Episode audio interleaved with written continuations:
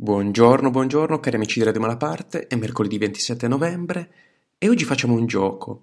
Leggiamo alcune eh, frasi, alcuni pensieri e voi, le, voi, ascoltatori dovrete pensare quale possa essere l'autore di, queste, di questi pensieri.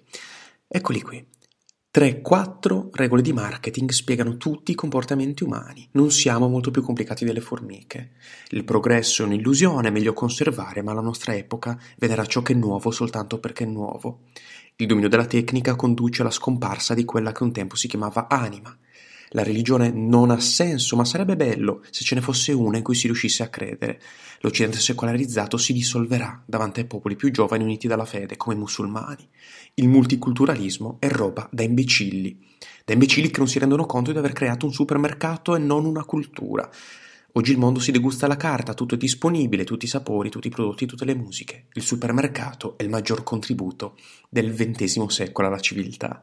Ecco, cari radioascoltatori, chi saranno, di chi saranno mai queste idee così pessimiste, eppure lucidissime? Sono idee tragiche, ma si possono dire anche con un sorriso beffardo stampato in faccia, dice Alessandro Gnocchi, l'autore dell'articolo che andiamo a leggere su Il Giornale. Con un sorriso beffardo stampato in faccia, come fa appunto Michel Houellebecq, l'autore di questi pensieri. Certo, leggere lo scrittore francese ci ha abituato a una visione del mondo, come quella appena esposta, di fronte alla quale c'è solo una decisione da prendere, cioè spararsi un colpo in testa o cambiare strada. Ecco, cambiare strada per andare dove? Intanto, per farsi un'idea di quale possa essere il punto di partenza, oltre ai romanzi e alle poesie di Houellebecq, si può sfogliare il Cahiers, eh, edito da La nave di Teseo, eh, non è, diciamo così, il nuovo libro dello scrittore francese, è piuttosto un omaggio che include interviste, saggi di diversi autori, alcuni e amici di Houellebecq, e qualche inedito dello stesso autore. C'è anche un articolo, pensate, nel quale Houellebecq si dichiara conservatore, ma buttare in politica un autore come lui sarebbe demenziale, dice Alessandro Gnocchi. Ecco, torniamo invece alla decisione da prendere, lasciarsi sprofondare nel nulla, oppure Ecco un oppure grande come una casa spunta a sorpresa fra le pagine di uno dei suoi più grandi romanzi e uno di quelli di maggior successo, cioè Sottomissione, il romanzo che uscì per coincidenza nel giorno della strage di Charlie Hebdo, perpetrata da terroristi musulmani in Francia. La storia è notissima e nel romanzo l'Europa viene democraticamente conquistata da una visione borghese ammorbidita dell'Islam. Pensate che tra le vittime di quell'attentato ci fu eh, proprio Bernard Marie, che fu amico di eh, Welbeck e prima di morire Marie scrisse una paginetta eh, su Sottomissione che viene pubblicata oggi nei Cahiers. È l'unico articolo imprescindibile di questo volume, dice Alessandro Gnocchi, che è comunque pregevole di alto livello. L'articoletto si intitola La conversione di Michelle e si mette in luce il disperato bisogno, mai soddisfatto, di credere in qualcosa, nel cristianesimo o almeno in una visione accomodante, perfino un po' ipocrita dell'Islam. Ecco la conversione. È un tema che torna eh, spesso nei libri di Welbeck e ancora più chiaramente nell'ultima pagina dell'ultimo romanzo eh, di Welbeck, Serotonina. Sarà anche pura fiction, ma il lettore, specie quello affezionato a questo magnifico scrittore, è chiamato a interrogarsi, cioè che cosa significa credere innanzitutto, e poi è necessariamente un credere in Dio e in Allah o in chi volete voi? No, risponde Gnocchi, il senso della vita potrebbe forse essere il credere?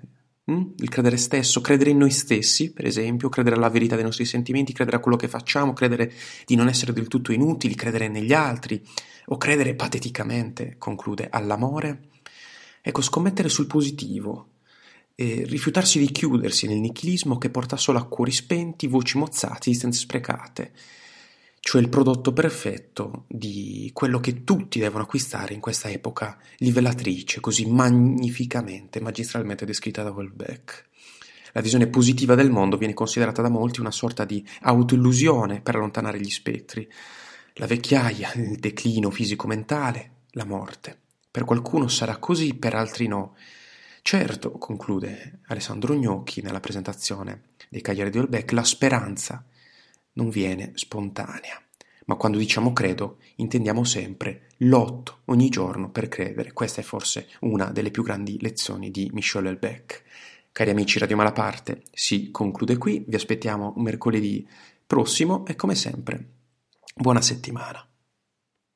Wow, how things can change from one week to the next. Hey, hope everybody out there is staying healthy. I know everything is super crazy. We feel disoriented by the COVID 19 virus. It's more important than ever to stay connected and check in with your loved ones. That's why I'm so happy I've got T Mobile. Listen, T Mobile isn't just talking the talk, they're taking measures right now to make life easier for everyone by doing the right thing for their customers during this really critical time. For example, T Mobile has ensured all current customers with data plans have access to unlimited smartphone data on their network for two months. We're all in this together. T Mobile truly believes that. And while many T Mobile stores are temporarily closed to help keep customers and employees healthy, they've still got you covered with any help you need. Just check out T-Mobile.com. You can see what stores are still open and how you can manage your account online. Stay safe out there. During congestion, customers using more than 50 gigs a month may notice reduced speeds prioritization, video typically at 480p, capable device required.